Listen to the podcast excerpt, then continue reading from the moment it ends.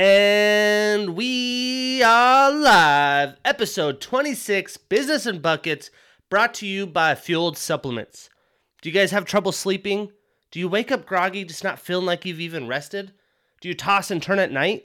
If so, it's time to get knocked out. It's back. The market's leading advanced sleep and recovery formula. Knocked Out is now in stock with the facelift with two new flavors and an improved ingredient profile. Experience an unreal night's rest with this all in one sleep formula. Has superior recovery, muscle repair, pain relief, and anti inflammation. You fall asleep faster, you sleep deeper, and you wake up feeling more refreshed. Regulate depressive and sedative actions critical for relaxation. It helps decrease stress and anxiety, manages cortisol and adrenaline reset, but also increases growth hormone production. Two delicious flavors to suit your guys' taste buds. So watch your sleep improve, your mood improve, your productivity improve, and your life improved with knocked up, knocked out.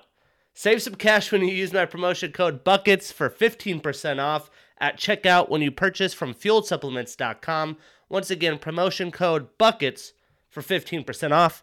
I use this personally in my own supplemental te- uh, supplement stack. I really enjoy it because I am someone who will toss and turn at night. I have to have a good routine before bed to get really good rest, so I feel up waking refreshed. I like to go to the gym in the morning to set the tone for the day. And a lot of that's a lot more complicated if I don't do my routine. And knocked outs become part of that routine. It helps get me in some of that REM, REM sleep, that deep sleep, and it does help me feel a little bit more refreshed when I wake up. I have the the flavor Marionberry, so highly recommend checking that out. Thanks again, the Fueled fam, for keeping me live and going here at uh, Business and Buckets.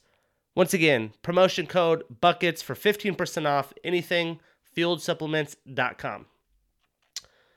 Well, we're going to start the show with the NFL.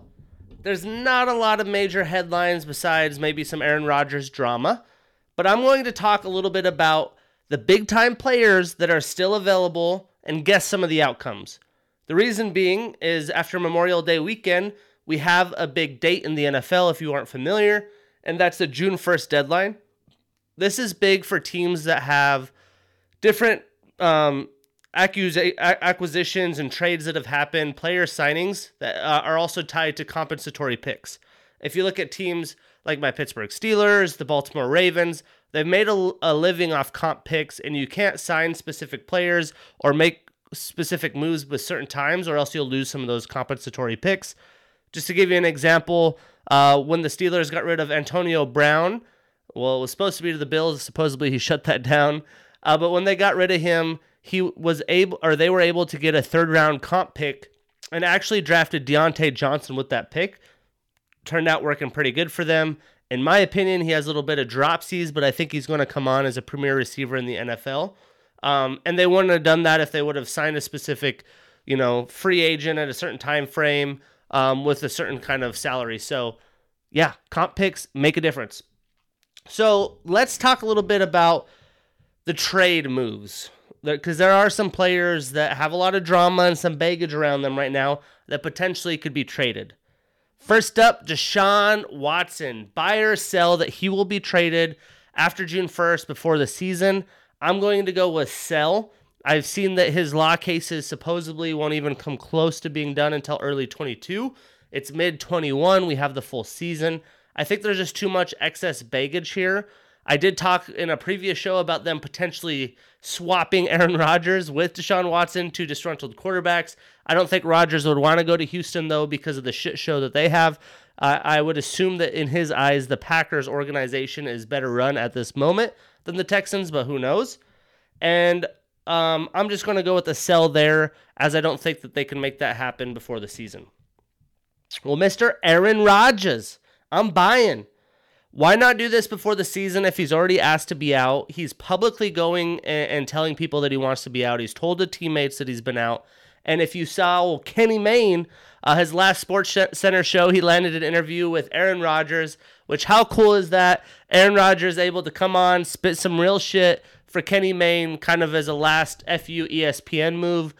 And Kenny Mayne, man, he's one of my favorite Sports Center guys. Guys like him are a big reason that I'm even doing this, uh, but was a big reason I had a dream to be on ESPN and Sports Center once upon a time and realized that that wasn't the path that I wanted to take. But here I am still, you know, involved in sports, heavily involved in sports and having a little flair to it. But guys like that with their um, you know, ad hoc ad libs during the the highlights on Sports Center, the the comedy input. I loved that. Always looked up to that and wanted to be able to provide that fun viewership for fans instead of just talking highlights. He makes it a little bit more interesting. And you know, there's a lot of other guys, Stuart Scott. Um, the great Stuart Scott was able to do that. Lots of guys that are still on the show that are doing that well. And it's something I want to bring to you guys as Business and Buckets evolves. Bring the humor side, bring the realism, bring the funness versus me just talking bullshit sports that you could probably get on a click of an internet um, internet story. But yeah, Kenny Mayne, bravo. I'm sure he'll be, you know, very successful wherever you go. Hit me up. We could partner on a podcast, make something happen. Who knows? Uh, but it was really cool that he was able to land Aaron Rodgers and Rodgers was just kind of talking about the team culture. It wasn't the Jordan Love move that the media wants to push this to be. And I was assuming that that wasn't it. Where there's smoke, there's fire. There's been a lot of damn smoke. And I, I think he's fed up and ready to move. It's going to be interesting to see how the Packers try to balance them wanting to bring Rodgers back because they kind of have to, and them trying to find what's best for the organization and how to move forward. So, what teams could this potentially make sense for? Well, I think the Denver Broncos are a good fit. They need to have a quarterback. They've done this before with Peyton Manning. They have some assets to give, some picks. Uh, they took Patrick Surtain, that that's a very good defensive cornerback that you know could be involved in a trade package. They have a couple quarterbacks on their team now uh, that could be doable for um, the Packers. You know, somebody like Drew Lock would probably be in a quarterback competition with Jordan Love out the gate. I don't know if that really makes you feel good with the state of the franchise. And Teddy Bridgewater, I don't know if it's much better, but I'm sure they could find a package if the Packers really wanted to get rid of Aaron Rodgers. And then the Raiders, I think moving Derek Carr, there's been rumors of uh, Gruden breaking up with Derek Carr. To be honest, his 10 year contract really hasn't played out. Him and Mayock really haven't built much of a team. They haven't even made the playoffs. Can't get out of that division. So getting a, a quarterback that puts you in more of a win now mode might be something that's appealing to them the Washington football team, right? They got Ryan Fitzpatrick, t- uh, Taylor Heinicke. They don't really have a cornerstone at the quarterback position, and that division is a dumpster fire. You put Rodgers in with that defense, that defensive front seven that's nasty. Hey, they might have a chance. And then I'm also going to put in the ring the Browns because I love me some Baker Mayfield. I'm an Oklahoma Sooner fan, but is Baker Mayfield as good as Aaron Rodgers? Absolutely not. Are the um, Cleveland Browns guaranteed to win a Super Bowl this year? Absolutely not. If you put Rodgers on that squad, though, they got to be damn near a Super Bowl favorite. They got to be the top three. I don't know if anyone could go ahead of the Bucs and the Chiefs at this point, but that really makes things intriguing. I know the Browns like to make splashy moves, and that's something that, that has high potential. So those are the teams that I see. But the team that I'm going to uh, make a guesstimation on is going to be the Denver Broncos because of that front office, because of the moves like this that they've done in the past. And I think Rodgers would like to go somewhere that's less stress, less, you know, bullshit that he has to deal with. He wants to go to a team where he could have his say and input, and I think this would be a good fit for him. And then Julio Jones. Supposedly, had already put in the trade request a couple months back. It's now becoming a big media story. I am buying, as he had told people, he'd even said online that he doesn't want to return to Atlanta. So when someone's vocally saying that to the internet, I would assume that that you know that's no, no bullshit. Uh, he requested a trade publicly. He won't be returning. What teams would make a, would make sense for him? Well, supposedly he has interest in the Patriots. Guys like Rodgers and Julio, you can't just ship them off to a certain team. They'll they'll you know cause a commotion and make a big deal of it. And he wants to go to the Patriots. The Patriots need a big time receiver. They have added all these offensive weapons through the offseason. That's something that I think Belichick's realizing. He's not very good at drafting them, so add them. You put Julio Jones on that team, that's a huge addition, and they could probably find a pretty simple package to, to, to mix up for them. N'Keal Harry being a good piece. And then you got the Jaguars, right? Trevor Lawrence, Urban Meyer, all these big splashy moves. Tim Tebow they're definitely going to have enough assets to be able to get a good trade in for the the Falcons. And I'm sure that Urban Meyer would love to just make more noise because that seems like something he likes to do. Obviously, the Jets, need wide receiver help. They're trying to change the state of their franchise. You put a veteran in your receiving corps like Julio Jones, that is an impact maker right away. And, you know, we got to think too with Julio and his age and some of his injuries. And, you know, he probably only has a couple really good years left. So you want to think of teams that really can make a difference now, not a young up and coming team, because I don't think Julio would really want that. So, yes, the Jets and Jags are good fits, but does he really want to go there? Not too sure.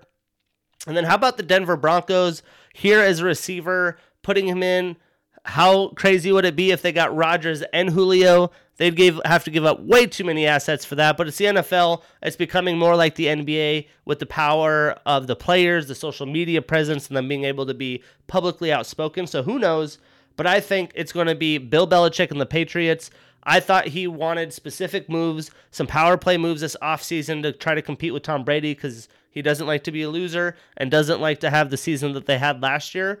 So, you know, there's definitely potential here. I thought that he was going to make a run at Deshaun Watson, but with all this legality issues, I don't know if that's going to be as easy. So I do think that Julio Jones will probably end up a New England Patriot like Randy Moss did at the end of his career.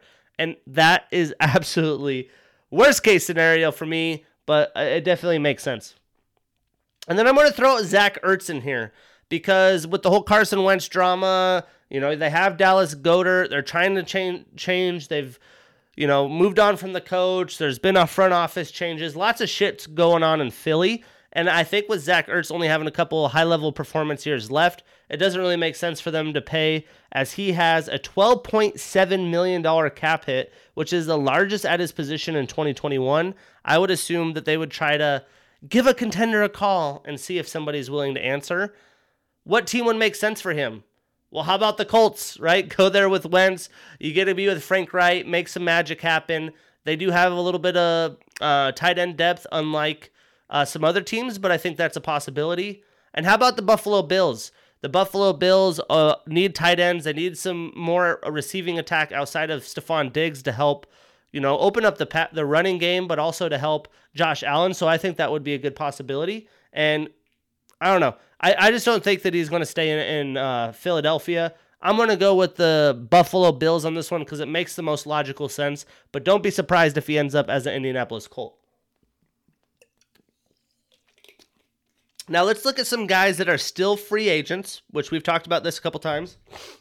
Most of the free agents that are available now are older vets, right? They've been there, they've done that. They probably don't have a lot of time left. You know, unlike the UFC that I talk about every show, once you're in your 30s, you're just kind of it's a very high risk investment for teams unless you're maybe a kicker of some sort or yeah, I mean there's or a quarterback like Aaron Rodgers, Big Ben, guys that last a while. So, we got Kawann Short. He's 32 years old and has played in 5 games the past 2 years, but he has been proven to make a difference. He still has the size and physicality. You know, a team that really likes to sign ex Panther players as well that this might make sense for. The Buffalo Bills, right? They need some more defensive line help and need to shore up that run game that was really just terrible last year. So that's definitely a, a move that I could see happening. I don't know if he's going to have a long list of teams uh, reaching out to him, though, especially after you know the longevity and not being able to play a lot the past few years. How about Sheldon Richardson? He's only 30 which is still 30, but he's not on the other side of 30 yet. He had four and a half sacks and a forced fumbled last year for the Browns.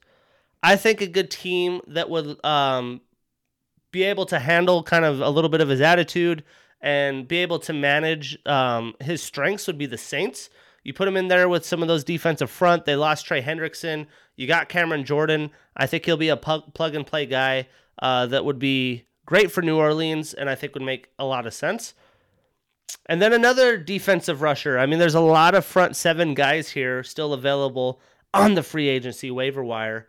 We got Geno Atkins. This guy was an animal. As a Pittsburgh Steelers fan, and that defense was terrible, this guy always made us freaking double team him and really have to work, especially when trying to run the ball.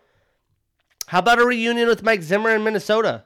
That would be a great move for him it's going to be interesting to see how teams re- respond and actually reach out to him after his big drop off in performance last season.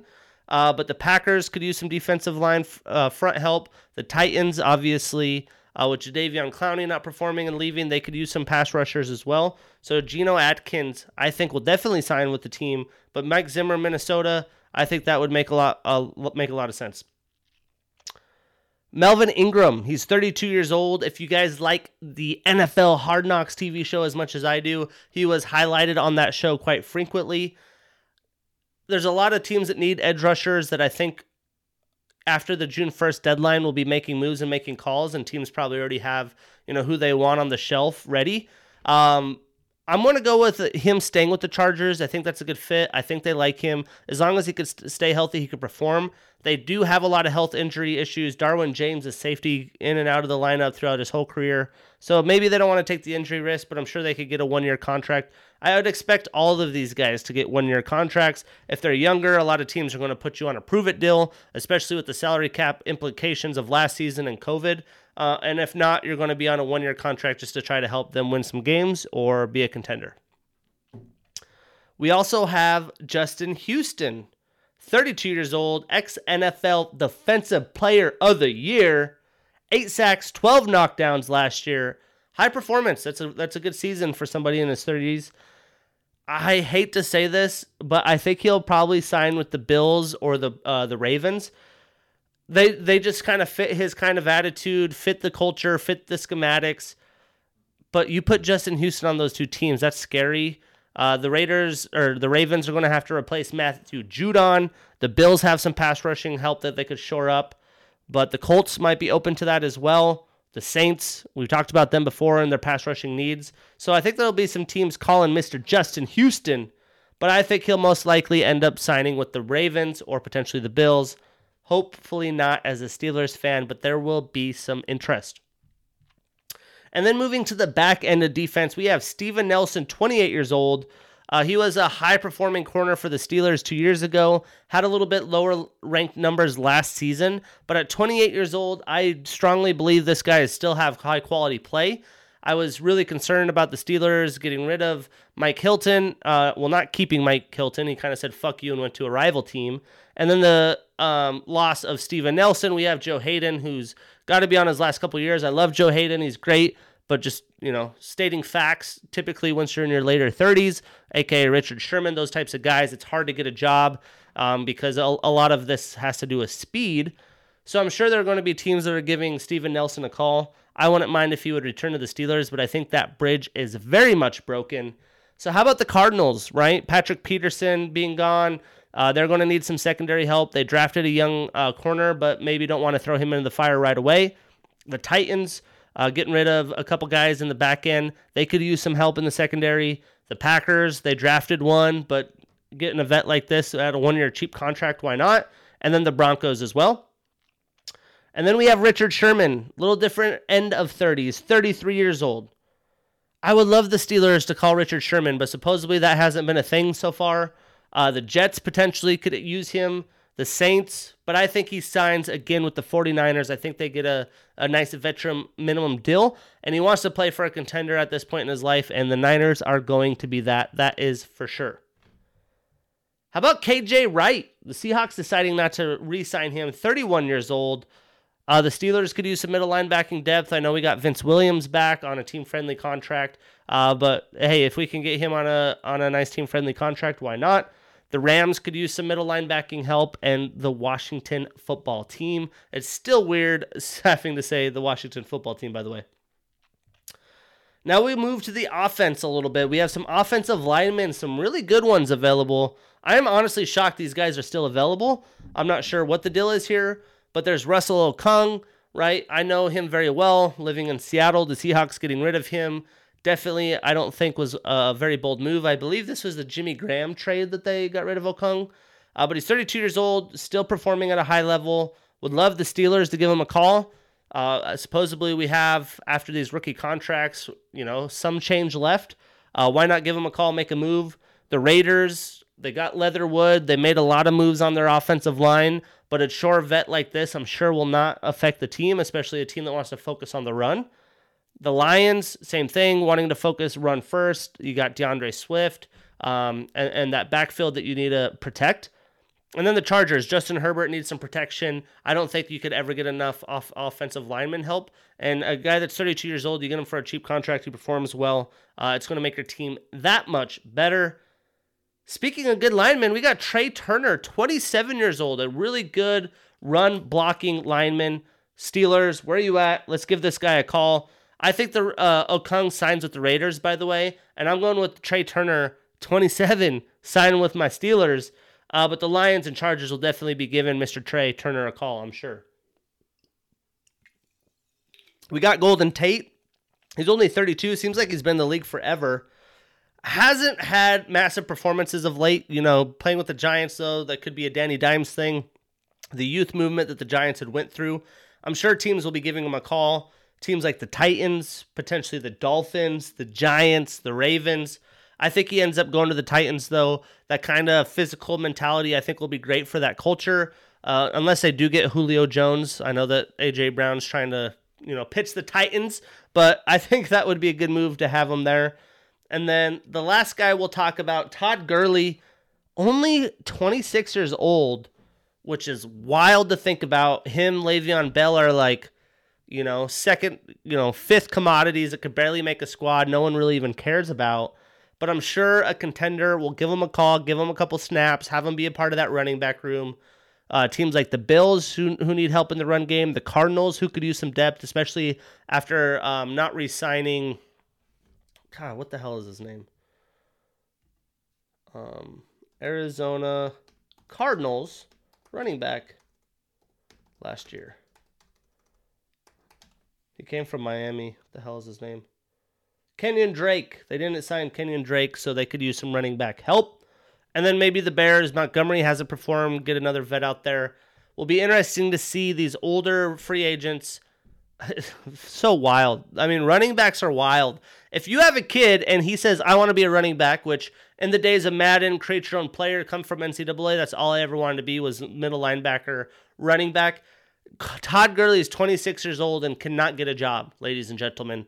That's how hard this sport is on the human body, and you can only get so many carries. It's like a UFC fighter. You only get so many uh, hits on the chin, and then your chin is gone. Unless we'll talk about the Cody Garbrandt, you grow, a beard supposedly. But yeah, it's just wild to think at 26 years old he he is just washed right? His knees are gone. How many carries he took in georgia how many carries he took in high school and that's some grown-ass play right? I mean it's a very very physical game. We're starting to understand more with science physical therapy how much punishment that really does to your body. And i think todd gurley is a good example. Only 26 right? If i don't know five, four years ago, someone had told you Todd Gurley is going to be a free agent at 26. Do you want your team to get him? Most people would be like, hell yeah, put him on my squad. Uh, but here we are, 2021. Todd Gurley, 26 years old, can't get a job. Well, that is the quick update on some free agents. Wanted to talk a little bit of NFL, have a little bit of fun, make some guesstimations um, because there's still a lot of good talent left. I mean, if Julio goes to your team, Rodgers, Ertz, right? KJ Wright, Trai Turner, Melvin Ingram, Justin Houston. That, that, that's going to make some differences. So I, I'm just excited for football. Wanted to chat up some football. But let's talk UFC. Some kind of surprising news, maybe not so surprising. Paul Felder announcing retirement from the UFC. He's obviously a fight analyst, uh, analyst and commentator now. I believe he does uh, lower level like LFA, has some UFC events. So I'm assuming that he's getting a contract or getting confidence from whoever he's hired by that he will be getting more jobs in the UFC world. Um, as a fighter, I love Paul Felder. I knew that it would be a scrappy bout. He was going to give it all he had. You know, he he does Ironmans. He stays in shape. Uh, he's a fun guy. I like him in the commentating booth. Uh, a little bit bummed to see him go looking at the updated rankings, he's still ranked in his weight class, so maybe Dana White wants to keep him around. Uh, they moved him down to number 11. You know, he was in a very stacked lightweight division. And looking at his career, like he has some good wins. He had fought and beat Edson Barboza, who's on a, a big streak right now and has fought, you know, damn near everybody. Uh, Charles Oliveira, who is now the lightweight champion, he beat him and lost to him. Uh, lost to him early in his career, beat him later in his career. And then uh, he was ranked number nine before retirement. Now he's number 11, which he should be off Doesn't make much sense. But Paul Felder, tip of the cap to you. Um, you know, awesome career as a fight fan. Love to watch him fight. It'll be interesting to see if he itches to come back at all because I feel like he's still got fighting left in him. You know what I mean? Let's see. He hangs out with all those non-fighter dudes, right? All those guys are like, ah, get out of there. You're not getting paid money. But I feel like this is a guy, yeah, 36 years old. He's probably not coming back. Uh, but will be great to see him as a commentator through the fight world. I don't think he'll be going away anytime soon. Kevin Lee moving to middleweight. This motherfucker's fought welterweight, lightweight. He's fighting every kind of weight. Um, it's interesting to see fighters move weight classes though, and then they find the weight class that does make sense for them. And sometimes it just leaps them forward. It really helps them in their career. So this might be a move that really helps Kevin Lee. If we look at the middleweight division right now, it isn't that easy though. You got Izzy, you got Robert Whitaker, you got Paulo Costa, Marvin Vettori, Killer Gorilla, Derek Brunson, the Joker, Darren Till, Uriah Hall, Kelvin Gastelum. There's a lot of good competition there. You look at welterweight, that's Gilbert Burns, Kamaru Usman, Leon Edwards, Colby Covington. We know about the lightweight division. So I mean, any of those weight classes, like you know, they're yoked, they're stacked.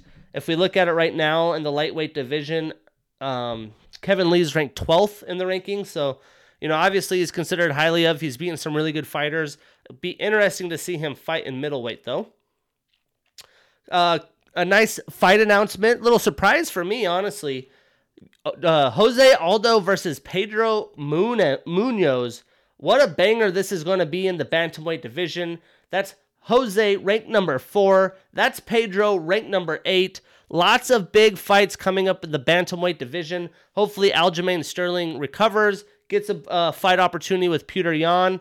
I mean, that has to be the next fight. I would assume that's still the deal. Uh, Corey Sandhagen, TJ Dillashaw coming back in the mix. Lots of fun things going down in the bantamweight division.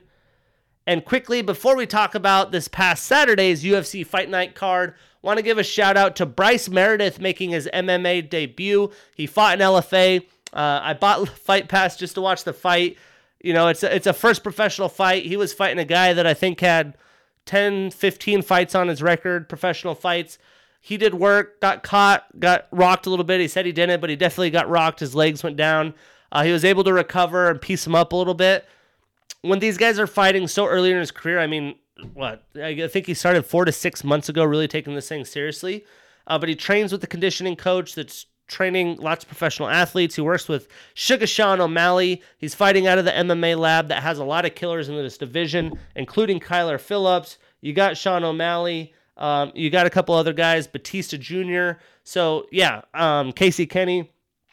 It's it's fun to see a high level wrestler come to the MMA. I think wrestling's becoming a breeding grounds for future MMA stars, and somebody like him who are, is making that decision not to pursue Olympic wrestling and assume uh, pursue MMA will really help him define his strengths and weaknesses in the the fighting world, and will really help him develop earlier on versus you know maybe four or five years later. You're a little bit older, then you make those chances. You know he looked raw, looked good on his feet, looked confident, but it's going to be fun to see Bryce Meredith in the MMA. Go wild, baby. So UFC Fight Night did not win a parlay this weekend. Feeling good, almost won it, but it was a decent card. It was a decent card. At the end of the day, people were tuning in for the banger alert in the, in the main event. But early in the prelims, we had Court McGee with a unanimous decision over Claudio Silva. Court McGee with 110 strikes to Silva's 81. I had actually picked Silva. Silva had been really in some injury issues and hasn't fought a lot lately. And Court, you know, Ultimate Fighter OG, looking a little like he's getting towards the end of, uh, of the path. But he scored three takedowns uh, to uh, Silva's one, also while out striking him. Silva now is on a two fight loss streak uh, in his comeback. Not sure where he goes from here, what his contract situation is. I wouldn't expect him to have a lot left in the tank, though. Coming back from all those injuries and recovery, two straight losses, you're going to be fighting some of the bottom of the barrel guys at this point. Uh, this is Court McGee's first one in three years, so that's huge for Court. Keep going. It seems like he loves to fight. He's always going to grind. He's always going to put the work in. So I would expect him to continue to fight. But both fighters seem, you know, tend to be on the, the latter half of their careers. closer towards the the door out versus the the contention row moving up. And then we had Big Ben Rothwell with the second round submission over Chris Barnett. Chris Barnett, this is his UFC C debut after a couple canceled bouts. What a character this son of a gun is. He's got lots of energy, a little bit of fun spin on him. He's dancing, he's goofing. You know, he's he's a big boy. Uh, he's a thick boy, shorter, stockier guy. Rothwell really didn't want to play with this guy and outstruck him 72 to 34. He got the takedown and went for the submission early in round two. Uh, you know, not a lack of options for either fighter in the heavyweight division. I I'm not too sure what Barnett's future holds, but I think he'll be somewhat of a fan favorite just by the the craziness of him, uh, the the energy that he brings, the uniqueness, and the the him being true to himself seems to do very well. You look at the Sugar Show, people love that. This guy seems raw, seems like a guy you'd want to have a beer with, um, and I, I'm sure he'll get some fights. But tough loss as Rothwell, you know, 39 years old, definitely, you know, not a, a big time uh, fight for your UFC debut, and then to take a loss, that's got to be tough. Um, you know, I'm like I said, not sure how much slack Barnett will get, but I'm sure he'll have some options. Ben Rothwell will be outside the top 15 here, but there's lots of different people to fight within the heavyweight uh, that'll be fun for him. And, you know, he seems like a guy that wants to keep on going. Moving to the main card, the first bout here, very interesting. I had taken Jack Hermansson, the Joker, on my parlay. He ended up with a unanimous decision over Edmen Shahbazyan. the fight was looking sketchy early. I was like, oh shit, here we go. Like first main card fight. I, I was two and a, uh, I was one and zero oh for my parlay. You need to have the six fights to to win the parlay, and uh, I was like, wow. Well, I'm gonna lose early. Edmen's jab and speed on his feet was just piecing the Joker up. I mean, that left jab was just. Joker didn't even move and he was just getting pieced up, pieced up. I was like, he's got to figure it out. He's got to take him down. The announcers are talking about him taking him down. Well, guess what? Round two, he came out, went straight for the takedown, got the takedown, grinded Edmen out. I think Edmen had gotten up and down a couple times through the next couple rounds, but Joker was able to stay on top. There's a three round fight because it's not a main event, and um, you know, was able to take the victory, get some ground and pound. Edmen was looking a little rough towards the end of that fight, but Edmen's only 23. I couldn't imagine being 23 years old and fight, fighting Jack Hermansson. uh, he looked really confident. He looks legit on his feet. I think he'll be fine and take this as a learning experience. Work on some takedown defense, some wrestling and jujitsu of his own. But his, his top game and striking really impressed me. And um, to be honest, is you know I I understand why he's in the rankings. I guess we could say that he is ranked number 10 and the joker is now up to number 6 over darren till with that win i'd always seen his name in the rankings like eh, i'm not too sure what to think about this guy uh, but yeah, his striking game is legit, and now I, now I understand why. Um, Jack really needed this win though. It, it wasn't pretty, but it was a win. You you got to find a way to win. I would love to see Edmen fight Kevin Holland in his next fight. These are two guys that struggle with the takedown. I know DC's been working with Kevin Holland. I saw on social media, I believe yesterday, uh, which is really cool. But that would be a badass fight, banger alert for sure. Um, or potentially Omari Akhmedov, who's number 13 in the division. Uh, but Edmen's not going to be fighting anybody else higher. He's got Kelvin, Uriah, Darren Till. Yeah, and then we're up to the top five as a 10th ranked fighter. On a loss, that's not going to happen. Uh, but Kevin Holland would definitely be intriguing. And then the Joker's kind of stuck in purgatory at the moment. I think he's going to have to let the division shake out as there's a lot of fights booked, right? Pretty much everyone in the top yeah, everyone in the top five has a fight booked. Uriah Hall, Kelvin Gastelum, eight nine. So he's going to need to let th- some things shake up. Maybe a rematch with Kelvin Gastelum, as Kelvin needs a big win. Um, you know, the Joker needs a big win. That's you could get that loss off your record. That's a potential fight that could happen. I doubt that that happens, but if he needs to take a fight shorter in the shorter term, that's something that's a possibility. But I think he lets things shake out just a little bit. And then we got Ricardo Ramos, unanimous decision over Bill Algeo. This was another parlay I had. I took Ramos. He was in control throughout the fight. Algeo clearly had the power advantage in this fight. Ramos had eight takedowns. That was enough for the unanimous decision, which I believe this should have been a split decision, though. I thought I was a little worried when they said unanimous because I thought Algeo definitely went around with the striking. Um, had 90 total strikes versus 76, or and 76 of those 90 being significant. He was definitely laying out the wood with uh, Ricardo. Ramos had 57 strikes and 53 of them being significant, so a lot lower volume. Uh, Ramos is right under 50 in the rankings. Um, I think he could have a lot of fun fighting Gavin Tucker. Alex Caceres would be great fights for fight fans. And then Algeo at 31 years old. You know, this is a tough loss for him, you know, as he's, you know, outside the top 50.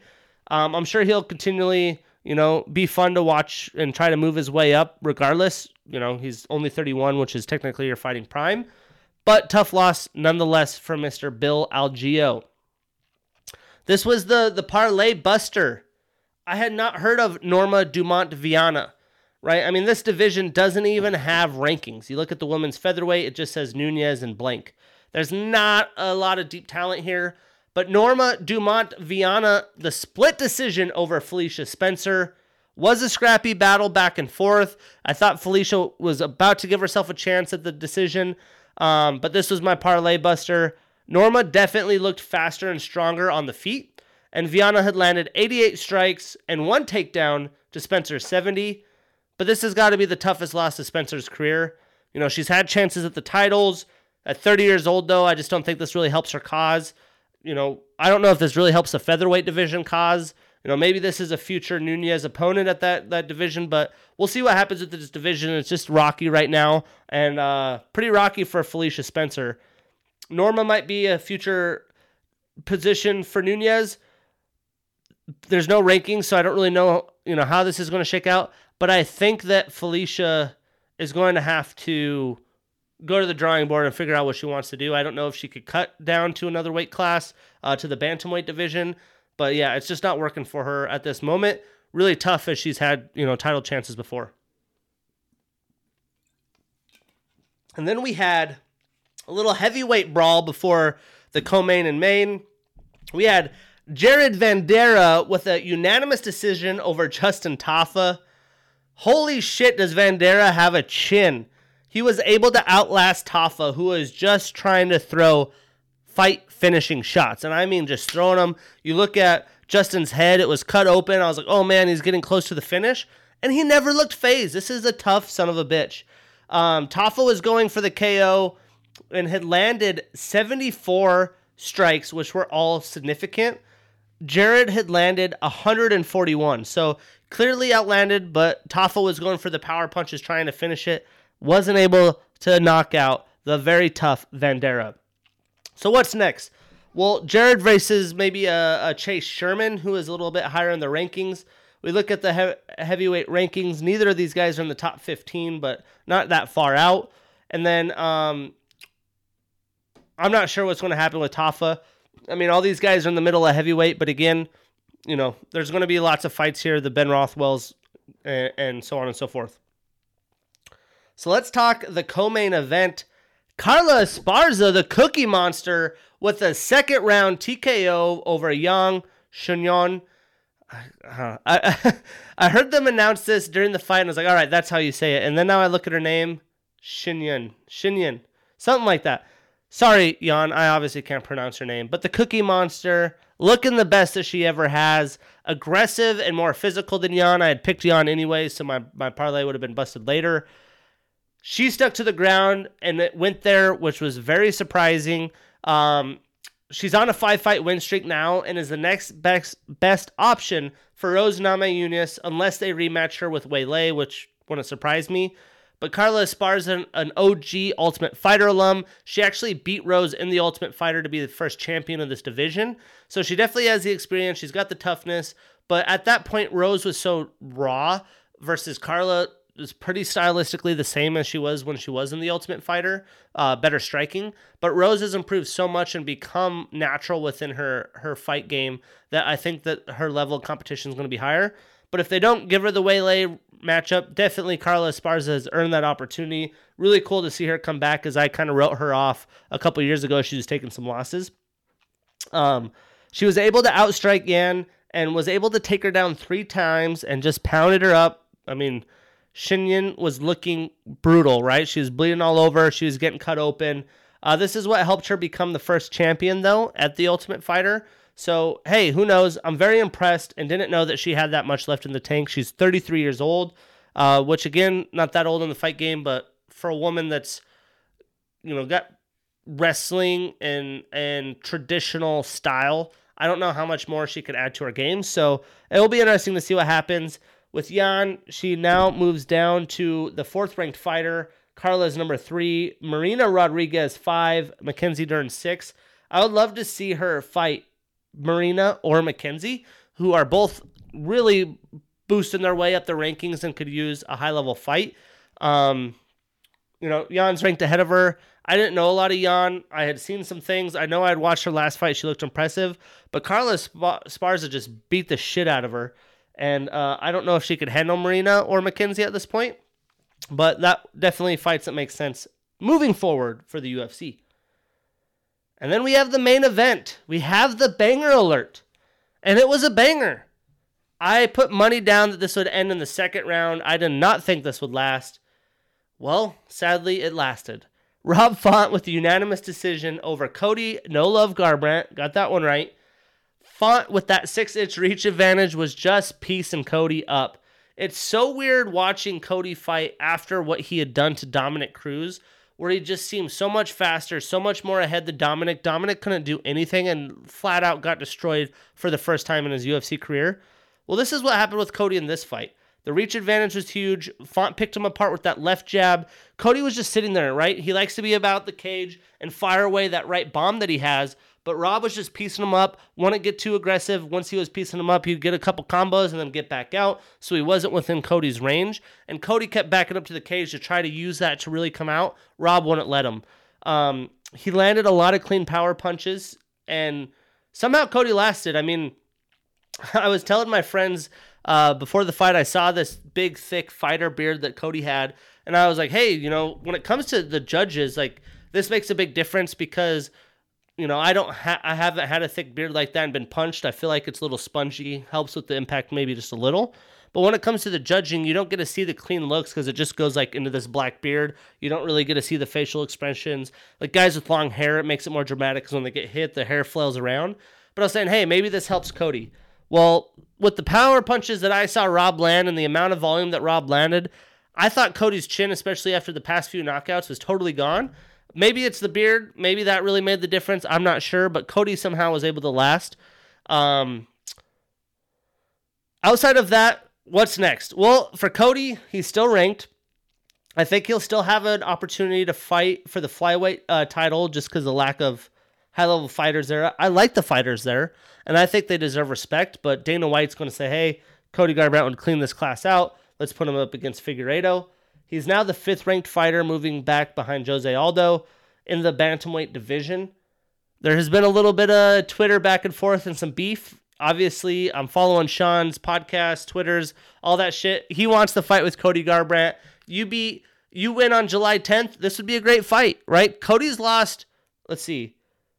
He has lost four of his last five. Definitely an opportunity. You you put Sean up against a top you know, five ranked fighter in this division. That's a big leapfrog, but he is a fan favorite. Puts him close to a title contention, which I think it's around that time for him in his UFC career, and I think Dana will know that, and Sean Shelby.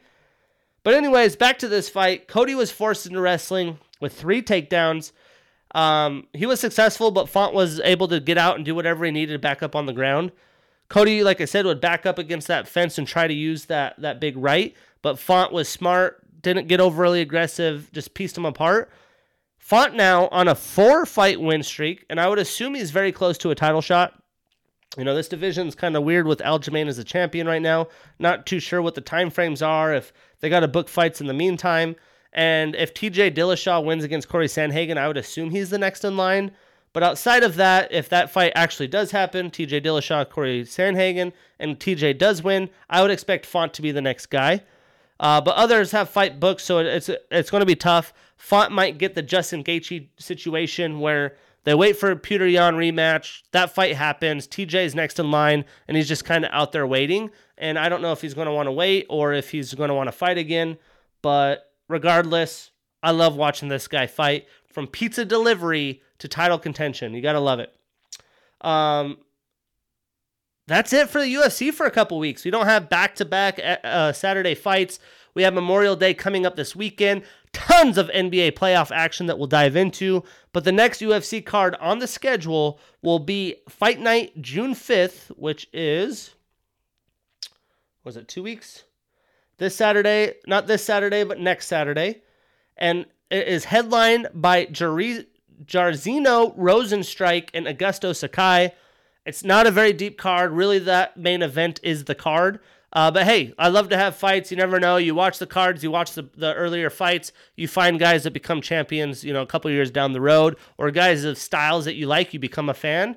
Um, that's I know how I get in the UFC. You watch the the prelims or or, or the, some of the fights on the main cards in these fight nights, and you find fighters like, oh damn, this guy is going to be something, right? I remember doing that with Jon Jones, his second fight in the UFC. I was like, man, this guy's going to have the UFC title in a few years. Ended up getting it a year later because the whole Rashad Evans drop out the title opportunity. So you never know. You, you never fucking know. But it's playoff time, baby. I can't wait to go to Salt, Salt Lake City and watch my Jazz play in round two. So let's talk NBA. Some headline news in the NBA. My guy, Jordan Clarkson, winning six man of the year. I mean, this guy has locked that award up months ago. So no surprise there. But round of applause. You got to love seeing the underdog teams have guys win awards and very much due respect to Mr. Jordan Clarkson, the flamethrower in Utah Jazz's secondary uh second secondary squad, I guess, bench squad. Julius Randle, most improved player. Not too surprised about this one either. He had led the Knicks to being back to Knick basketball. You know, I was actually thinking the other day, I think they have a higher seed this year than they did back when they they had Amar'e Stoudemire and and that team that was supposed to make moves, um, and obviously didn't. I think Carmelo was still there at the time. Um, but yeah, Julius Randle, most improved player. What an awesome performance and season he has had. And I was taking a break and looked at my phone. The NBA fined Kristaps Porzingis fifty thousand dollars as he apparently went to a club in LA after the team's first playoff game on Saturday. Like, bro, this is why I can't pick the Mavs to beat the Clippers. Everyone's writing the Clippers off on game one. We'll get into this. There's too much youth and inexperience. You're trying to win a title and you're out in the club. Like, come on, man. I know you're young, but like, can't you wait till at least after the playoffs? You have enough money to fly yourself to wherever the hell you want to go. Like, come on, man. Come on, man. Now, the play in tournament, we had some action. I enjoyed the play in tournament. I know some people thought the games were boring. But when you play one game, winner takes all, at a professional level, I'm having fun with it. I enjoy it. So the first play in tournament, we had Pacers over the Hornets. I had picked the Pacers to win this game um, and then changed it because of the Caris LeVert news. Malcolm Brogdon was game time decision. Well, Malcolm Brogdon played. He played well. Obviously, LeVert didn't, but they just smothered the Hornets. I mean, smothered the Hornets. And the Hornets really showed their youth and inexperience in this game. Um, absolutely no defense whatsoever. Uh, the Pacers don't play a lot of good defense, but the Hornets were just letting them score at will. Miles Bridges, the only Hornet that really looked like he showed up to play. Lonzo Ball, not looking very good. 14 points on 14 shots in his first technically playoff game, right? Elimination game. I expected him to perform better and the shooters on that team to play better but it seems like they didn't even wake up and realize that they were playing for a playoff chance. Or I, know, I don't know. Maybe they won a lottery. I don't know what the hell was going on. That was terrible though. Sabonis with 14 points, 21 boards, nine assists. Sabonis with 21 boards. That's just too easy. You can't let that happen. Oshae Brissett and Dougie McBuckets just doing work in this game. Um, it's kind of funny. I had Doug McDermott and TJ McConnell on my fantasy team. And even without the idea of Caris LeVert and Brogdon, I wanted to pick them. Didn't have the balls to do so. Really wish I would have done that. F- fucked up a parlay of mine. Uh, but anyways, Pacers move on.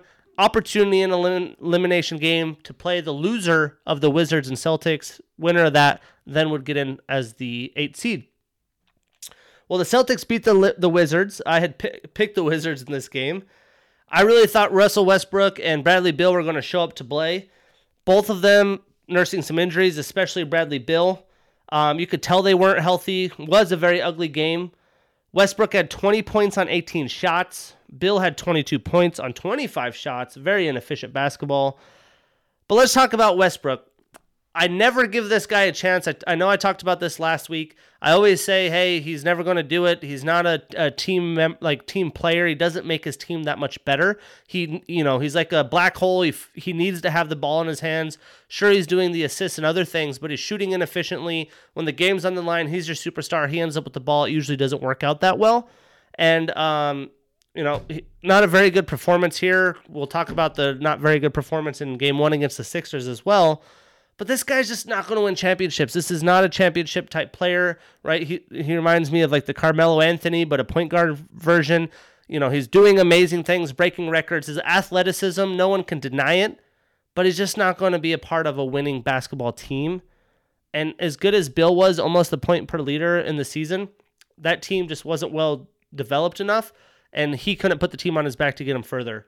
But yeah, I just had to talk a little bit about that because it's just frustrating seeing people try to vouch for Westbrook and, and act like, well, he's doing this these amazing things. He's one of the best players in the league. I wouldn't even have him in my top 30, honestly. I'd have to look to see even if he's in my top 50, but um, just some wild shit. Uh, Robert Williams did end up playing in this game. I know he was questionable. He ended up playing hurt. Um, made an impact. But Jayson Tatum with the 50 burger on the Wizards uh, the Wizards don't know what defense is. Clearly, they try to do the outscoring Brooklyn type basketball. Uh, but 50 points, no matter how you slice it, that's a performance for Jayson Tatum, boosting his stock, putting the team on his back without Jaylen Brown. Big win for the Celtics. But I got to give props to Ish Smith. You know, Westbrook wasn't playing well. He went to the locker room with six minutes left in this game. Ish Smith doing his thing. He was hooping. It was fun to see him have an opportunity. My favorite part about playoffs is random dudes making an impact and earning contracts. Let's look at this game. I want to say he had a pretty good box score. Ooh, you have to go to the regular season, even though it's a playing game. Mr. Ish Smith finished this game with 32 minutes, 14 points, 8 rebounds, 7 assists, 7 for 11 from the field. What a good game, Mr. Ish Smith. Got to give a little shout out to the guy. And then from there, we had the Grizzlies beating the Spurs as expected. I'd pick the Grizzlies here. Tough, scrappy game between these two teams, really just putting it all out there. Sucks to see Popovich outside the playoffs again. Rudy Gay and DeMar DeRozan with 20 points apiece, trying to get the job done. But the Memphis big three of Jonas Valanciunas, uh, Valanciunas, Ja Morant, Dillon Brooks combined for 67 points and 36 rebounds. I believe Jonas had 23 of those. Uh, that was just too much to overcome for the Spurs. And then the one game that we were all waiting for the Lakers beating the Warriors. That's what I had picked. This is the one playing game everyone wanted to see. This is why the playing tournament's fun. Um, you know, the Lakers still one of a contending favorite, having to put their work in after not having chemistry towards the end of the year. I knew this would be a fun game. LeBron versus Curry. We've seen this year in and year out. I expected a superstar shootout in this game, though, and it really wasn't. I mean, Curry led the Warriors with 37 points and had a good game himself, but LeBron was flopping all over. The eye poke at the end of the game was way over dramatic. AD with 25 points, LBJ with a triple double, 22 11 and 10 so good performances but it's not like they're out there putting the team on their back trying to save some energy and it almost cost them as this game was close. The third quarter was really where the lakers won. They were trailing at half and had a, just a really ugly half.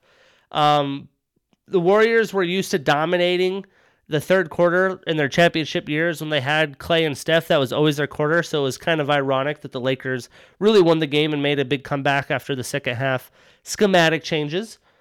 Great. It's great to see LeBron win, and it's it's really built up in everyone's playoff appetite. Shows the fun for the plan for future years. You know, this was probably one of the, my favorite games that I've seen in a while. Um, but the big impact of these playing games is going to be the rest, right? It's going to be um, the energy that these guys have going into the play in, especially teams like the uh, Grizzlies and the Warriors who have to keep playing to try to get in. So let's talk the battle for the eight seed as the Celtics earned the seven, the Lakers earned the seven. The Wizards ended up beating the Pacers. I had picked the Wizards. And the games between these teams all year, I had talked about it uh, as we had prepped them up as potential playoff previews. They were scoring like 140, 120, 150 points a game. And that's exactly what it was. The Warriors, uh, or the Wizards, um, I figured with Westbrook and Beal would be too much. Sabonis ended up fouling out with the poor, poorest play of the Pacers. Did get a triple double 19 points, 11 rebounds, 10 assists. Brogdon had 24 points himself, but on 23 shots, so not very efficient. The team wasn't really helping the stars of the Pacers. Beal, though, with an efficient 25. Rui Hachimura and Westbrook just going to the hole, getting baskets at will through that Pacers defense. Literally looked like a knife through butter. And they both finished with 18 points. That was enough to get the job done as the Pacers. See you later. And then we move to the West. The Grizz beat the Warriors, which I did not pick. Steph Curry and the Warriors had beaten them just a few days prior. Steph Curry had put up 46. With that in mind, I figured Steph Curry would have to put the team on his back as well. Um, but he didn't have enough left in the tank after playing playoff basketball against a very good defensive Lakers team. The last two weeks have been playoff basketball for both of these teams, but the Grizz are just younger and scrappier. Ja Morant was able to do whatever he wanted. The athleticism to finishing to the rim was just artwork. 35 points, 6 rebounds, 6 assists for Ja, getting his Grizzly on. I'm on my Grizzly. Uh, Curry had 39, but no help from the bench besides Poole's 19, potential six man in the, uh, the future for the Warriors. Apparently, though, Steph needed another 46 like he did a couple uh, weeks before because it wasn't enough as they fall short and get to join J. Cole in the offseason. See what I did there? Um, but yeah, you know, huge advantage for the teams playing these guys that have come from the play in. I consider considered that heavily in my picks and predictions. So let's talk the first round. Well, one of the most interesting matchups of the whole first round is the rematch of last year. We got Giannis and the Bucks versus Jimmy and the Miami Heat, the defending Eastern Conference champions. Well, I picked the Bucks because I thought the biggest difference in the series was some of the player changes for the Miami, not as strong, but also Jrue Holiday for the Bucks, right? This is a proven vet. He's done amazing things. He's had good chemistry with the Bucks, and I thought he'd be the difference maker. Well, in game 1, he finished with 20 points, 11 assists. This game 1 went into overtime. You could see how fatigued both teams were, especially the Miami Heat, who have been really scrapping and clawing their way out of that play-in tournament uh, to be able to face the Bucks. But um, whoever wins this series is going to come out tired and beat up, in my opinion. Duncan Robinson, game one, looked really good with 24 points, 7 of 13 from 3. But if they want to win the series, they're going to need a lot more offensive help from Jimmy Butler, who only had 17 points on 22 shots. Trevor Ariza, 2 for 6 from 3. And Tyler Herro, 10 points on 10 shots off the bench. Not going to do well for you. Dragic doing his typical Dragic thing, playing well off the bench with an efficient 25 points. That's great, but they're going to need more team basketball to, to continually beat the Bucks as they lose this heartbreaker in overtime. I had picked uh, Milwaukee to win game one and two. Uh, definitely happened that way. Giannis and Middleton, game one, inefficient games. It's a bad sign for Miami if they lose to inefficient games with Giannis and, and Khris Middleton. Giannis with 26 points on 27 shots, and Middleton with 27 on 22 shots. But I'm going to stick with my my pick even after what we've seen. I'm going Bucks and six because Game Two happened last night. Not a lot to say about Game Two. The Bucks came out hot, and Miami just looked lost in the sauce. Uh, Dewayne Dedmon looked good off the bench, but Bryn Forbes five threes in the first half as the Bucks score 78 first half points. I had picked Milwaukee and the under again in this one, as the first game was under, and this one barely went over, even though it was a murder. They, just got murdered out there. I mean, they were so hot at shooting at the gates, it was redonkulous. So now the Bucks are up 2-0 heading to Miami. I expect Miami to still steal some wins here, but I don't think they have enough left in the tank. Jimmy's going to really have to put the team on his back if they want to have a chance. But the sad news is the winner of this right series is going to be beat up. Milwaukee's going to need a sweep to be able to get some rest, in my opinion. So that brings us to Mavs and Clips. I had picked the Clips to win the series. I would assume they would win game one. I really expected the experience of LA to overcome Luka and the young Mavs team, especially finding out Porzingis is out in the club. Find me at the club. Uh, but game one, Luka took it to the Clippers. I mean, took it to them. 31 points, 10 rebounds, 11 assists. This guy is the future superstar of the NBA. I don't care about Zion. This guy is the face. The Mavs shot 47% from three. And the Clippers, who are the best three point shooting team in the league, 27%. I don't expect that to happen again. Just like the Jazz and Lakers game that we will we'll get into here. Everyone's counting out the Clippers after that game. You know, it's pandemic Paul. They're fucking cursed. They're to fall apart. I, it's like every year the playoffs come around and one game happens and they just assume that's going to tell the story of the whole se- the whole series. They play seven for a reason. It comes down to coaching. It comes down to matchups, and it's a, really a game of chess. This isn't going to be a, a, a easy win for the Mavs. I'm still taking the Clippers in six in the series, but even though they weren't efficient, Kawhi had 26 points and PG 13 had 23, but they're going to need some more support from the role players and bench. I believe the game's tonight, right? It's Tuesday, by the way. Five o'clock right now. Yep, Mavericks, NBA TV, Clippers at 7:30. So I'm I'm really interested and intrigued for Game Two. Um, I expect the Cli- the Clippers and Kawhi Kawhi specifically to come out. He had left Toronto. He wanted to be in a contention team. He's here. He's got to start putting the, the team on the back, get the claw out, make some moves, and smack the young Mavs team in the face. If the Clippers are going to win, it's got to be physical and it's got to be good defense. Don't try to outshoot the, the Mavs and just make it a scoring fest because that's exactly what they want. But this is what happens when you rest and you don't have chemistry and momentum with your starting lineup. The Clippers haven't played meaningful basketball together since the 13th before last game, which was Saturday. So Saturday is the 22nd, the 13th. That's nine days for the Clippers that they haven't been in that mode. So that does affect the chemistry, and I think we saw that on game one. Uh, but this series is going to be a blast. Lots of superstars here. Luka and his comrades now have confidence, which is scary if you're a Clipper fan. But I'm still going with the Clippers. I think the Mavs' year to wreak havoc in the in the West is going to come next year. So let's talk an Eastern Conference matchup. We have the Nets versus the Celtics. Little 2v7, little Kyrie return action. Well, the Nets have so much talent. I expected a four to five game series, but who knows with the lack of chemistry with their starters, right? Um, are, is James Harden really healthy? Is Kevin Durant really healthy? You know, there's lots of ifs. But KD was the man in game one. He had 32 and 12, even though he went one from eight from three. And the big three of Brooklyn, 83 of their 104 points, so definitely taking over. I'm surprised the Nets kept the Celtics under 100, which, if you're a Celtics fan, is not good news. Tatum led the Celtics with 22 points on 20 shots. Robert Williams really good off the bench, well, decent off the bench, but they need more scoring, right? You got to be scoring 120 plus a game to beat the Nets, and they weren't having that after the first game. You got to have Tatum going with those 50 burgers like he did in the play-in. Without Brown, they're doomed. But I think if they want to have a chance, they're going to need Evan Fournier to be scoring 20 plus a game.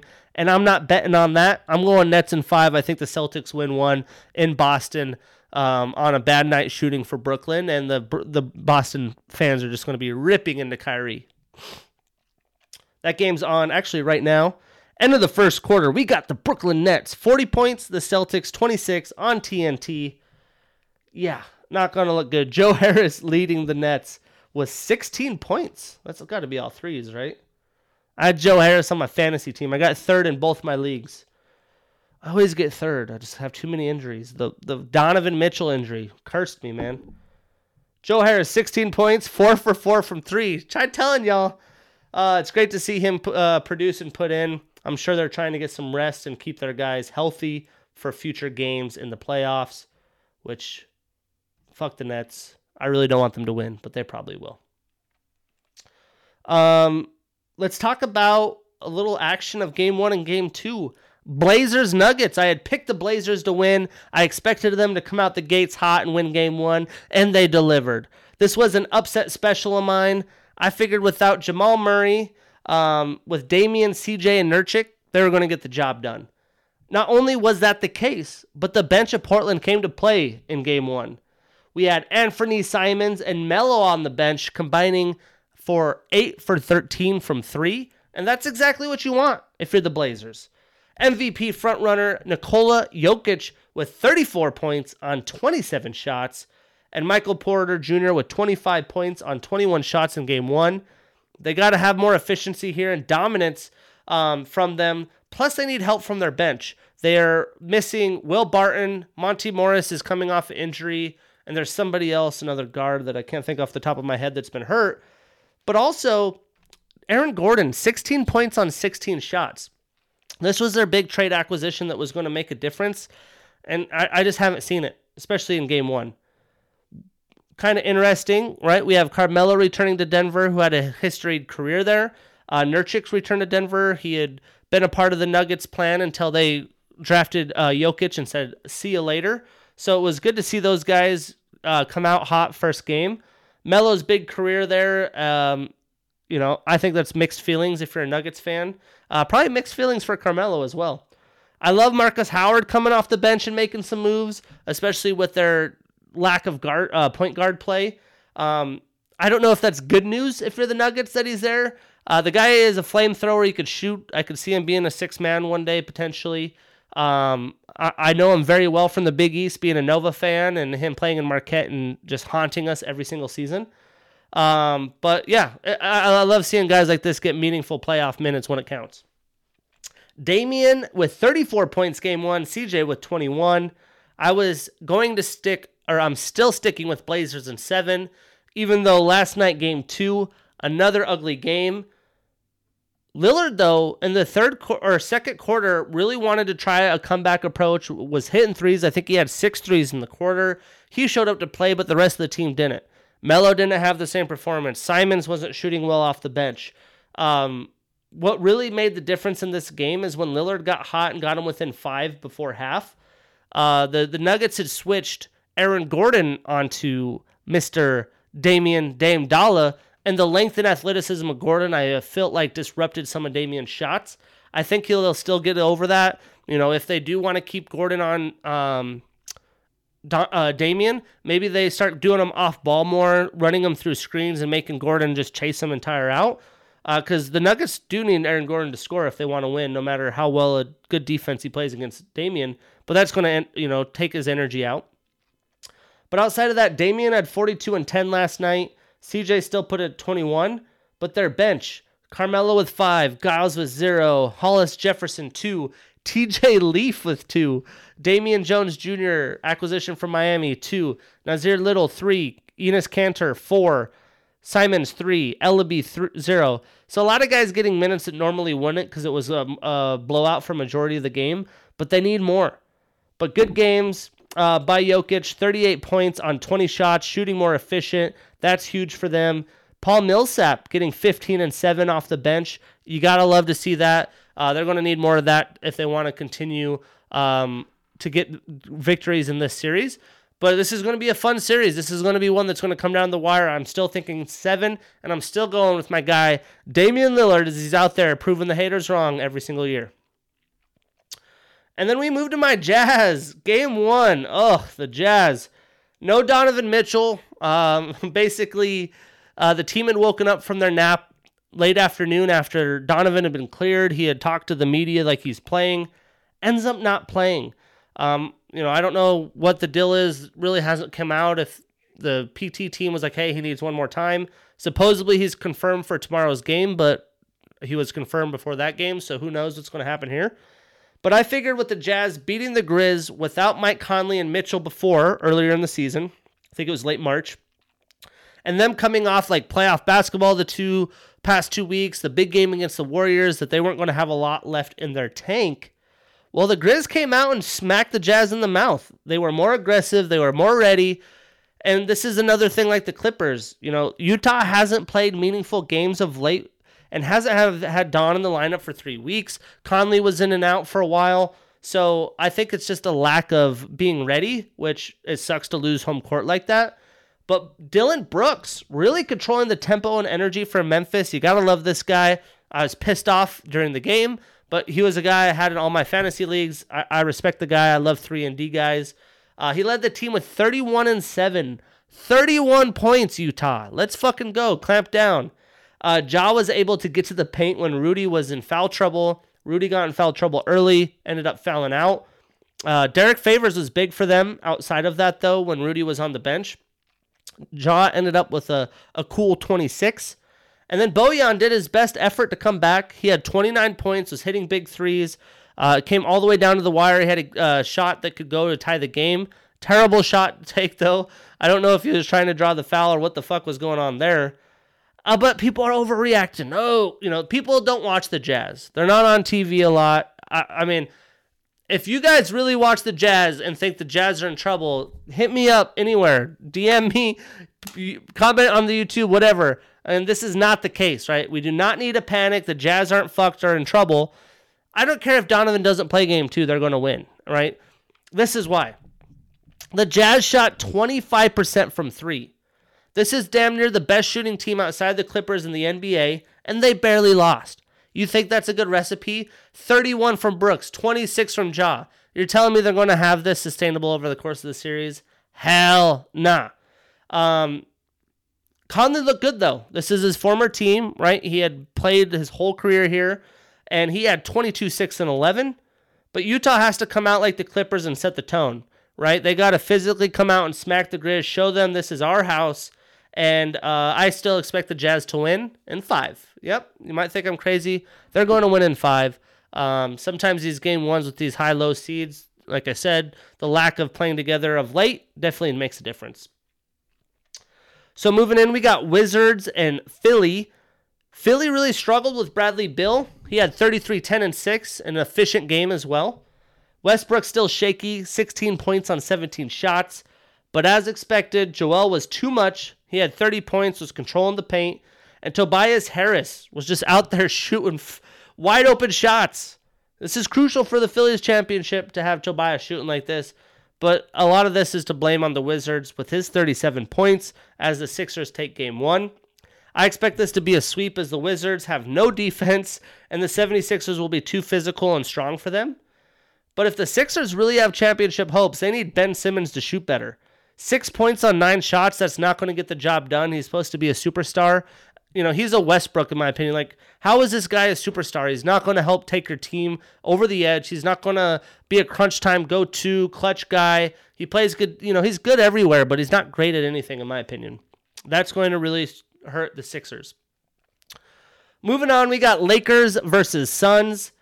This was a defensive grind as expected. I figured with the injuries, uh, to LeBron and AD and everything they had going on that they wouldn't win game one. Definitely came to fruition. The, the Suns having a little bit scary moment with CP3, a little collision, supposedly having a shoulder injury. I haven't heard any updates besides Chris Paul say he'll absolutely play. Um, you know, the, the Lakers, though, coming off that huge energy, energy and fan favorite game against the Warriors, um, yeah, it's just going to be a tough battle for them. It's going to take them some time and some games to build momentum. I expected more from LeBron and AD in game one, 100%. I mean, AD with 13 points on 16 shots, you're supposed to be a league leading superstar, and only seven rebounds. Like, come on, man. And then LeBron with 18, 7, and 10. In a game like this where they weren't getting blown out, I would have assumed LeBron would just take over and do, do the damn thing. Uh, but that didn't happen either. If you want to beat the number two team in the West and have a chance, you got to be shooting over 20 and 10 with those guys every single night. Like how AD got seven rebounds still blows my mind. But the young bloods, right? The young bloods taking over. Devin Booker putting the team on his back and Ayton controlling the post. He had 21 and 6. Devin Booker with 34 points. But this series is going to be fun. I'm still going with Lakers in seven and Suns to win the next game at home. Uh, but this is going to be a blast of the series. The more games the Lakers have, I think the better ball they'll be playing. And then another little upset special. This is only a 4 5, though. I don't know if that's too much of an upset. Uh, the Hawks beating the Knicks. I had them winning game one and have them winning in. Uh, can't remember if I said six or seven. But the big storyline here is fans back in New York, Madison Square Garden. It delivered as expected. We had Spike Lee going nuts on the sidelines. Game came down to the wire. I really enjoy the Knicks and the idea of them having fans at MSG, but I just don't expect a lot from their team, um, especially versus the Hawks. I feel like they have more star power. I picked the Hawks in six, so there we go. And um, to win game one, really because of Bogdanovich and Trae Young. I think those two guys are going to be getting baskets at will. There's no one defensively on the Knicks that's just going to shut those guys down. And it seems to be pretty, I seem to be pretty right on that. After game one, Trae had 32, 7, and 10. He had the game winning floater, which supposedly Lou Williams told him on the bench don't pass the ball. Go and win it, young blood. And he, he, he delivered, which is really cool. Ice Trae. Uh, he he uh, debuted his new shoes too, the Adidas shoes. Julius Randle, the most improved player award, only 15 points on 23 shots. That's not going to win you any games. RJ Barrett not doing much better either. But the big storyline and the performer in game one was Alec Burks, ex Jazz player. I love this guy, man. He's got game. He's super underrated. Uh, but he had 27 points off the bench. I don't expect that to happen every night. This series is going to be very tight, but I'm going to go with the uh, uh, the Knicks winning their next game and losing in six. That will set up the next round in the NBA. We have lots of game action. Already teams that are losing home court advantage, so it's going to be a fun playoffs. Anyone really has a chance here. I'm giving you my predictions. I watch lots of basketball. You know, I like to think I know what the fuck I'm talking about. But at the end of the day, really anybody has a chance. Really anybody has a chance this year which is great because typically going into an NBA season, we know who the two contender are, contenders are. We know who the finals are going to be before the season. But I love this. It's like last year at the bubble, you never fucking know. So anything could happen. Maybe Alec Burks leads the Knicks all the way to the championship. Highly doubt that happens, but it's going to be a lot of fun. And before we switch to baseball, I saw this and wanted to highlight it. It was a post um, the ESPN read shared by Jake and Hoops, whoever that is. It says John Morant put Steph Curry and the Warriors away. Jayson Tatum dropped 50. Trae Young dropped 32, 10, and 7 in the game winner. Luka Doncic with 31, 11, and 10 to beat the Clippers. Devin Booker and DeAndre Ayton outplayed LeBron and AD. The next generation is fire. Yes, absolutely. The next generation has the game in their hands. Just like the NFL and all these quarterbacks moving, we're getting the Trevor Lawrences, the Justin Fields, we're getting all these, you know, Justin Herberts, all these guys, the Lamar Jacksons, Kyler Murray's. Things are shifting. If you're my age, I'm 28 years old, be 29 July. You know, all the childhood guys that I'm used to are becoming new faces. And now that I'm adult, I'm like rooting for kids, which is kind of fucking weird. But at the end of the day, there's lots of superstar talent but don't let these games trick you to think these guys are going to win the series. Ja Morant, he's about to be out. Jayson Tatum, he's about to be out. Trae Young will win uh, this round, but he's going to be out. Luka Doncic, going to be out. Devin Booker and DeAndre Ayton, they're going to be out. So don't get so bought into these guys that you think their teams are just going to start winning. And especially if you're a better, don't be betting on them. But it's fun to see the youthful talent making their moves. And in the next couple years, we'll be seeing their teams up, up at the top. So let's talk baseball. Some headlines in the baseball world. Stephen Strasburg back from the IL, which is massive for the, the Nationals that are still, you know, they're still lingering. They're out there. If I look at the standings today, they are third in the division. Oh, no, bottom of the division, but 20 and 23. They're only two games back from the Mets. So they're there. Strasburg come back. That's going to be huge. How about Sunday night baseball? I couldn't imagine being in St. Louis for Sunday night baseball, which is what, 7 Central. People got to work on Monday. Ends up being 0 0, goes into extra innings, but then Javi Baez with the two run homer that ends up winning the game. Cool dramatic ending, but that's just a lot of a lot of action happening with no scoring. I thought that was kind of ironic. And then Jacob DeGrom coming back to start today for the Mets. Thor's already in rehab, supposed to be coming mid, you know, early to mid June. The Mets are top of the division, 21 and 20, not massively impressive record, but the division is brutal. Um, having these guys back is going to be massive. Having those arms back and healthy, that rotation about to be nasty, boy. And then Miles Mikolas for the Cardinals back on the IL after missing uh, after leaving his first start first start with forearm strain, uh, and it's his first start since 2019. So tough to see that. Always want to root for those guys to make a comeback. And then the no fucking hitters, man. Just everyone who you get a no hitter, you get a no hitter. Whoever plays the Mariners gets a no hitter. Unless you're the Angels, you make them look like an all star squad. The pitching's fucking trash. Um, but this is the third year in a row um, that the baseball has changed. I got two balls um, and back here that I showcase. One is a Mike Trout home run ball from three years ago, and it's a little bit more of a leathery, leathery skin feel, and the laces pop out a little more. The balls last year they had tightened the laces, and it was a little bit more of a greasier ball. Um, and, and I got an Ohtani foul ball there.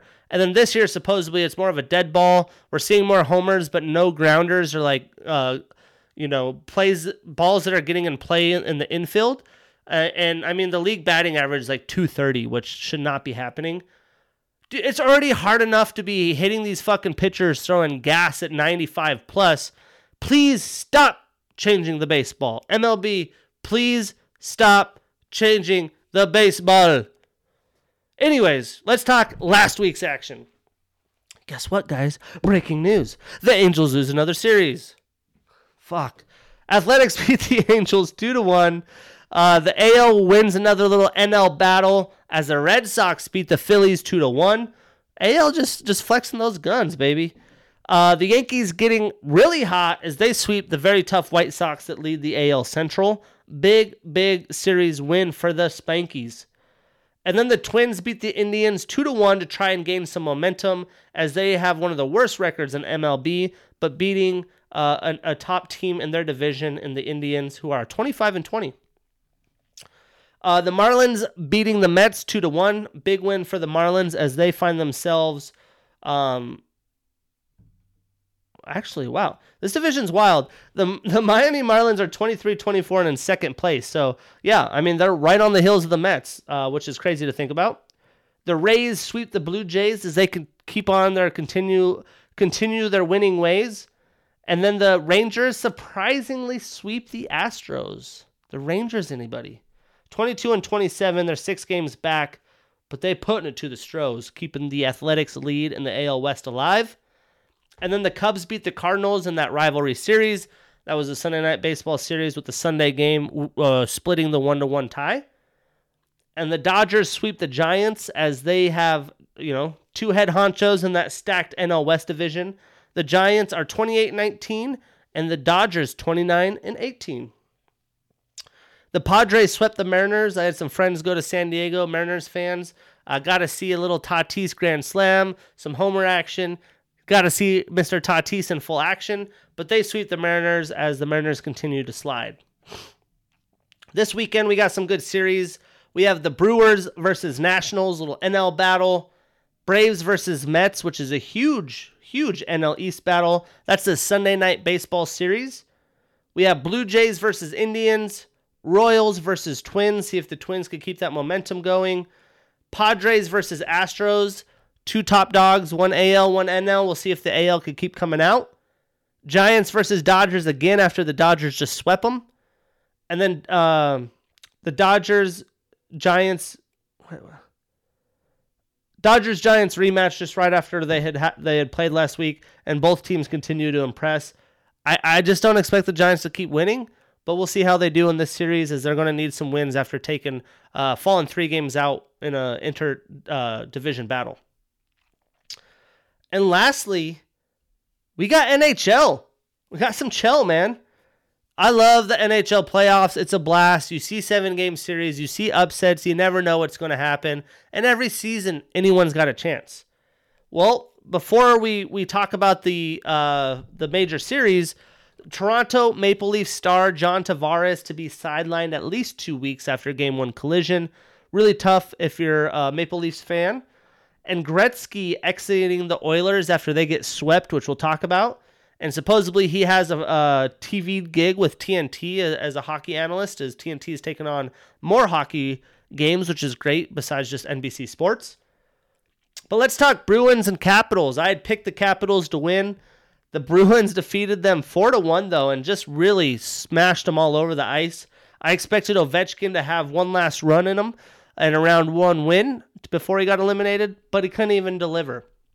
Boston outshot the Capitals 179 to 163 and outscored them 17 to 9.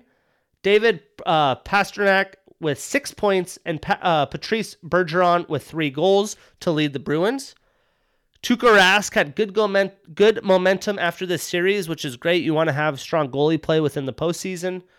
And the Capitals eliminated round one for the third straight season.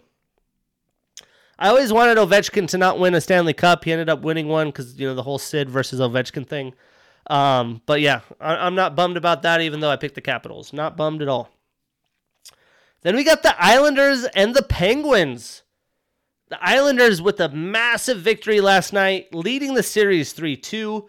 Monday's pivotal game five was blown by Tristan Jarry as the goalie woes continue for the Penguins. Very physical game. Game three, there was everyone in the box after just this big brawl, talking shit. Uh, game five, the Penguins outshot the Islanders 50 to 28 and still lost in double OT at home. Brutal, brutal loss. I saw Najee Harris and Kendrick Green, the Steelers' new rookies, in attendance, getting the people going. But that's just bad. I mean, 50 shots. They more, almost doubled their shot output and, and couldn't win. Uh, Chris Letang with five points. Sid really needs to get going on the scoring end. You know, he has some points, but they need him to come out. Uh, Boston's just sitting back watching the craziness unfold. I'm sure you know they want to have seven games. Uh, but Pittsburgh's going to have to improve their goalie play and need to have flawless offense if they want this series to go to seven, as they have game six on Wednesday in New Jersey. Then we have the Wild versus the Vegas Golden Knights. Big series here. Vegas currently in the lead 3 to 2 as the Wild stayed alive last night. Vegas outscoring Minnesota 13 to 7, not a very high scoring series. Minnesota is holding their ground defensively, but they aren't able to keep up on the offensive end. They're physical, they're scrappy like they normally are, but they need to find some offense. Mark Stone with 5 points and 4 goals thus far in the series. He's on a roll. And the Avs are hoping more games happen as they await the winner after their clean sweep. Game six is in Minnesota tomorrow night. That'll be an interesting one to see if Minnesota can stay alive at home. And then Tampa Bay versus Florida. The Florida Panthers survived last night after being down 3 1 in the series. Games have been pretty high scoring and close throughout the series. The most lopsided game in this series was Monday's Panther 4 1 victory. Nikita uh, Kucherov putting the team on his back with a solid nine points and three goals for Tampa Bay. They're going to be tough to beat. Um, the defending champs, no one wants to mess with them, but Florida staying alive. And then we have Carolina versus Nashville. Carolina really coming on hot, but the series is tied 2 to 2 with game 5 in Raleigh, North Carolina. The Nashville Predators really fighting for their lives to make a series 2 1 um, after potentially going down 3 0. Duchene had a big uh, double overtime goal. And then yesterday, Nashville really getting some energy going. Taylor Lewan sitting ice side, chugging beers, his shirt off, grabbing the fans. I love that playoff hockey energy. And they were able to get that huge game four uh, double overtime victory. So Carolina is really going to have to win this next game as they really had this series probably one game away uh, from victory going up 3 0. Sebastian Aho with five points and three goals. And the series has been a slugfest with only one lopsided game. So, going to be a fun game five uh, in Raleigh. And then we had my Avalanche. The Blues are no joke, and this is going to be a battle. Nazem Kadri, he got big hit, has him suspended eight games. He's supposedly appealing it, but I don't know how strong his case is going to be with a history of suspensions on his side. In 2018 playoffs, he got suspended, and in 2019, his hits in Toronto, where he was suspended five games. So yeah, I'm not too sure if he's going to be able to appeal that, but a tough loss for the Avs. Um, the Avalanche sweep the Blues though, and get the whole week to plan, scheme, and recover. Watch some hockey, get the shit going out. They had outscored St. Louis 20 to seven, and you can't tell me this man ain't the baddest man on the ice. Nathan MacKinnon, nine points, six goals in the series. Are you kidding me? I've always wanted to get a sweet hockey sweater, MacKinnon sweater. It's time. I need to bust one out. Need to get one going. I might buy that shit right after the pod. Uh, Gabriel Landeskog with six assists so far. This shouldn't have shouldn't have been a sweep. You know, St. Louis is without their captain. Uh, but hey, the Avs ain't no joke either. Watch out. And then we have the Jets versus Oilers. I had picked the uh, Oilers to win. They got their ass swept and wiped off the ice. Tough for Connor McDavid. He had four points and one goal. One of the better players in the league getting swept, especially after Edmonton uh, had gotten whooped by the Oilers all regular season, which is weird. Uh, but they have ended up outscoring Winnipeg 14 to 8. And yeah, this was just a surprising one. I, I think everyone's kind of head scratched what the hell happened here. It's playoff hockey. You never know. And then we have the Canadiens and the Maple Leafs. Toronto up 2 1. Very closely battled series so far. Toronto is uh, leading, scoring 8 to 4. And William Nylander with three points and two goals. Jack Campbell looking good behind the goal or in front of the goal thus far. It's going to be interesting, though. Um, you know, that Pittsburgh uh, Islanders matchup's really intriguing. The Wild Vegas finish is going to be interesting. And yeah, I mean, I didn't expect Carolina Nashville to be this intriguing, but now here we are, 2 2. So lots of good playoff hockey happening next week. We'll keep talking updates and keep analyzing the playoffs for you. But before I let you go, we got to give Phil Mickelson some props. Like, holy shit. Oldest major champion in PGA history. What, how old is he? 50? I think I heard 50, but let's see. Yeah, 50 years old, June 16th. So he's about to be 51. Wild shit, wild shit. I think he was like plus 25. I, I don't know if I can look it up, but he was some crazy odds. I wish I would have thrown down, put a little bet to, for him to win the PGA. That would have been a nice payout. But bravo, bravo, Phil. And lastly, no non story story for you guys this week, but I do have the best sports take of the week. And I thought this was actually pretty fucking funny. This is Colin Cowherd on his Instagram. I usually don't have time to watch his show. Um, but he compares NFL QBs to NBA superstars. Great, I just had it and it went away. He has KD as Aaron Rodgers.